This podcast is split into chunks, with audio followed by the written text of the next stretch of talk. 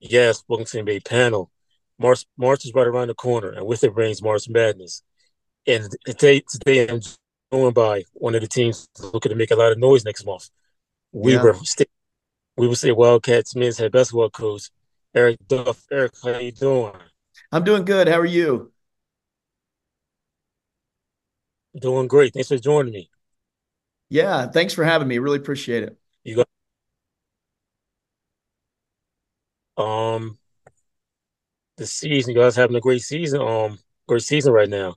What's your thoughts on the first part of the season? Yeah, you know, we've had some great wins in our program. We've, you know, we were able to beat St. Mary's early in the season. We have wins over Yale, Wyoming on the road. We've played three guarantee games and and won two of them. Um, you know, we've had we we we got off to a good start and, and a little bit up and down in conference play. Uh, had a stretch uh, where we lost five out of six, but now we've won six in a row and and playing much better Yeah. and and uh, seem to have found a little better rhythm. Yes, you guys are ten and two at home. Um, that's Yeah, about yeah, right home court advantage. for sure. Yeah. How's it for you guys playing at the Dee Event Center? Well, we have great fan support here. Yeah, it's a great arena. Um, you know, the Dee Event Center has a tremendous history. Uh, Yes. the the Elite Eight game, uh, Jim Valvano and the and the North Carolina State Wolfpack when they when they won the national championship that year, they played the Elite Eight game was here against Ralph Sampson in Virginia. Right. Um, and then uh, Jason Kidd's played in here in the NCAA tournament. You know, we've had uh, obviously Damian Lillard's played a lot of games in this building, and so it's uh, it's a place where uh, you know it's it's it's a rich rich in history. We got great community, great fan support, and uh, and we love what the Dee Event Center gives us. Yes. Um, you personally, you had you had a lot of experience at community colleges up until you got your um start, your head coaching position at um Weber State. How was it for you going going through the great institutions you went to to get the experience to help you grow as a coach you become now? Yeah, uh, Kansas junior college scene at that time was was tremendous. You know, they had lots of great players, lots of great coaches. Uh, you know, Steve Forbes, uh, head coach at Wake Forest, Tim Jankovich uh, was the head coach at SMU. Uh, Brad Underwood's head coach at Illinois, um, Chris Beard at Ole Miss, uh, Chris Jans at Mississippi State. You know, Steve Lutz now is at Western Kentucky. Uh, there's just a lot of good coaches that were in the in the in the Jayhawk conference and the junior college ranks at that time, and and uh, we had some great battles. Uh, you learned to recruit at that point. Uh, we only had we had a rule in the state where you could only have six out of state players, and so we had 17, I believe, junior colleges trying to fight for those in-state players. So you you learn to recruit. You learn how important that was, and so it was a you know a great uh, platform to get yourself prepared and and uh, get onto the Division One level. How was it for you playing under Coach Randy and learning from him? Yeah, you know, I uh, was here 16 years with him. He learned under Stu Morrill. Uh, you learn to do things the right way. You learn the value of of hard work and bringing in good quality people. Uh, you know, we never compromised on the character of the guys that we brought in. Uh, I mean, we've had very few nights here in in 18 years. We've had to worry about what our guys are doing at night, and and so that's always been Right. important to us. And and uh, and then we've got some really good players along the way. We've been fortunate. Uh, you know, in our in our 18 years here, we've had two guys drafted. Obviously, Damian Lillard, Joel Bolomboy was drafted by the Utah Jazz, and and we'll Yeah. probably have our third this year. And so, uh, you know, Yeah. we've been we've been fortunate, and and uh, you know, it's a good place. Uh, we have alignment with our administration and community, and and so it's been a good relationship. Um, your playing career, um, you played at Sterling High School and then Sterling College. Yeah. Um, what from your playing career did you bring into your coaching transition? Yeah, I think just learning the game. You know, I wasn't a great player, but uh, you know, so I had to be cerebral. I had to learn the game, how to play it the right way. Um, Uh, and I didn't have a lot of success in college. My wife was a good player. We we met in college, and her team was fantastic, and so she had a lot of uh, success winning. And I, and watching her team play, I learned a lot actually. But uh, um, you know, I just I I knew I did know this. I knew that because I wasn't a great player in college, I was going to have to work really hard on the coaching scene and and uh, to get into coaching, I I uh, I worked Roy Williams uh, basketball camp at the University of Kansas and started meeting some people and and moved up the ranks there uh, in camp. Uh, guy that ran the camp for Co- for Coach Williams was uh, his assistant named Joe Holladay, and I was still a college player, and he put me in charge of a gym, which was the first time he had ever done that. And uh, and so I got to meet Coach Williams a lot. Right. Come by and, and check on all the gyms and and uh, so I kind of developed relationships there and got into it and uh, worked hard and and uh, tried to do things the right way. And and uh, here we are. Yes, as we mentioned, you guys are having a great season right now. Is it um six six in a row? Um, this roster only has two two two seniors on it currently. How's that for you knowing you have great great talent coming back next year? Yeah, we have a we have a good mix, and we've tried to do that. You know, the transfer portal's been, you know, it's it's it's something out there that you that you have to deal with, and we have some good transfers, but we we've tried to recruit some freshmen too, and guys that we could we could uh, have in our program that are developing this year. We've got some really really talented freshmen that we're really excited about that aren't getting to play a lot. We have we have one, uh, Viljami Vartiainen from Finland, who plays a lot for us, is in our eight man rotation. Uh, but we got a right. couple of guys from Serbia. Uh, one Marko Sarenac who plays some for us, and then we're uh, his cousin Nemanja is is redshirting this year, and we're we're excited about who those guys are and where they're going to be, and they're learning from our veteran players. Uh, you know, we we have two seniors. Of course, we'll lose Dillon to the draft, and so uh, you know we we're you know we're excited about what we've uh, what we've established here, and our veteran guys have been great, and we're we're uh, happy where our young guys are at as well. Yes, Dillon Jones, 15 um Sky Player of the Year um awards. Um Yeah. hosting him and watching him grow as a player. You know, Dillon's been it's it's been fun watching his growth. Uh, he got in, a senior in high school. Uh, he only averaged three points a game. He was at Sunrise uh, Christian Prep School in Wichita, Kansas, and was on an outstanding team, one of the best teams in America. Uh, but he only averaged three points a game, and and uh, he was probably the seventh or eighth most recruited guy on that team. Uh, but Dillon has a tremendous passion for for being a good player. Uh, he he was not a shooter when we got him. He his freshman year, he only attempted 16 threes. He was four of 16. By his sophomore season, he had made six in a game. And so, you know, his his development as a shooter and, and as a scorer, uh, and his commitment, the time that he's put in there, it's it's been fun to watch. He's a tremendous player. He's big, strong, got great vision, plays hard, very cerebral, one of the smartest players I've ever been around. And uh, you know, he's just grown as a person along the way too. It's been fun to watch. Yes, he's leading the team in like um uh, like every category. Yeah, yeah, he's a stat stuffer. You know, he's he's always valued. He's never really valued himself as a scorer number one. He's he's he mostly values himself as a playmaker, and and uh, so his ability to pass the ball, see the game is is is you know is really high level. Yes, he's leading the charge. How's it for you also knowing you have players that can come off the bench and give you three point shooting? You have a couple of players averaging over 30% shooting, 30, 35% shooting threes. Um, that's important, especially when those guys need a rest.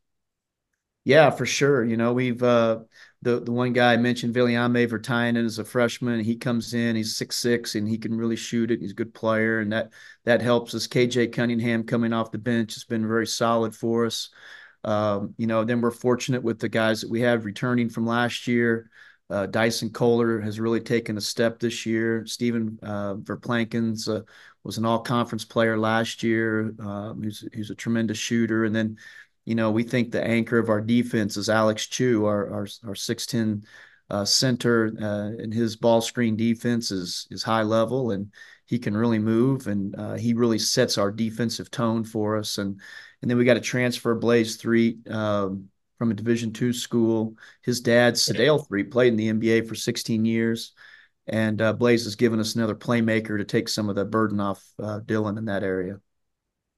Yes, the Big Sky Conference. Um, how's it for you coaching in the Big Sky Conference? It's one of the most competitive conferences in the country. That's evident by the by the records. When you guys are in third right now, that can you can move, move you can move into first and within four games. Um, how's it for you playing in that conference?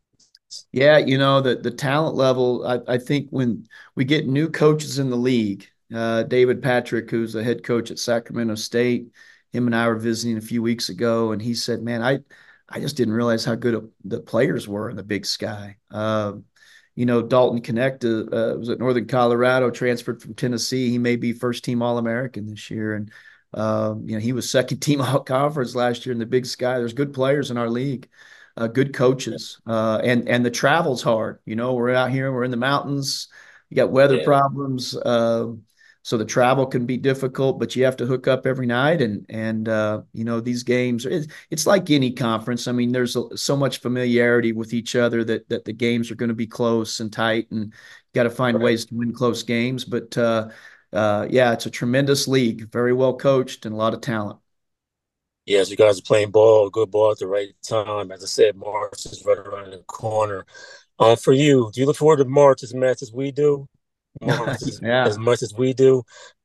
It fans, I'm still a fan also. I love March Madness, love covering the Final Four.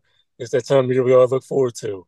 No question. It's you know, it's I still think it's the one of the best sporting events in the US and and uh, I think the reason for it is the urgency the that every game has. You know, it's it's uh, win or go home and and uh, it's uh it's it's great for the fans. It's stressful for the coaches, I can tell you that, and and the players. But I know the fans love it, and and uh, it's great to be a part of. Um, you know, if you're able to make the NCAA tournament, it's just a spectacular experience, and and uh, we you know we've been there multiple times, and and uh, enjoyed each one of them, and hope to do it again this year.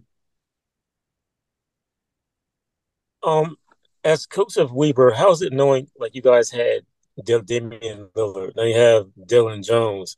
You have high caliber players. Also bring future players in the future to want to play for your program.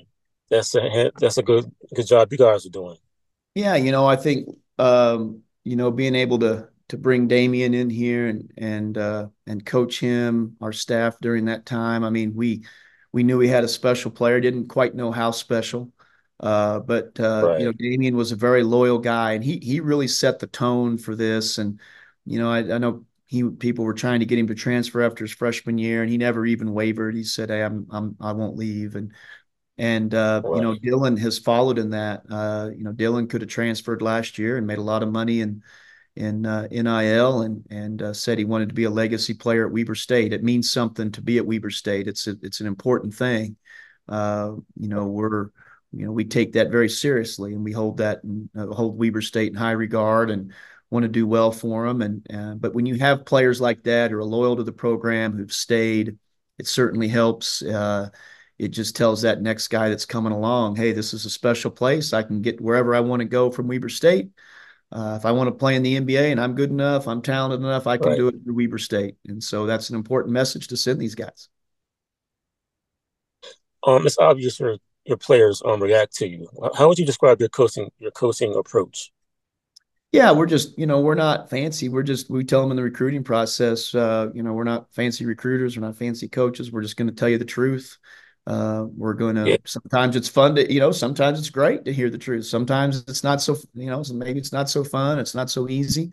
Uh, but uh, you know we're not big yellers and screamers. We but we do hold them uh, to a high standard and and uh, we have great relationships with them. I have a tremendous staff, and we spend a lot of time with our guys outside of basketball, sitting here in the office, talking to them about different things, playing.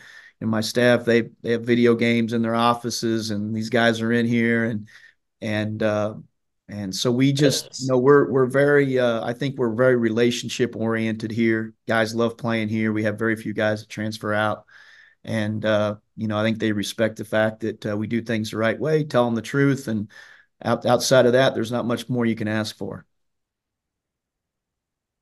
Yes, how's it for you as head coach having Eric Dan and George to lean on at times to give you feedback as well? Yeah, you know, I've got three great guys. I mean, uh, Eric Daniels, his dad was in the is in the assistant coaches Hall of Fame, and Donnie Daniels, who, who was at, at Utah, UCLA, Gonzaga, um, he comes to all of our games.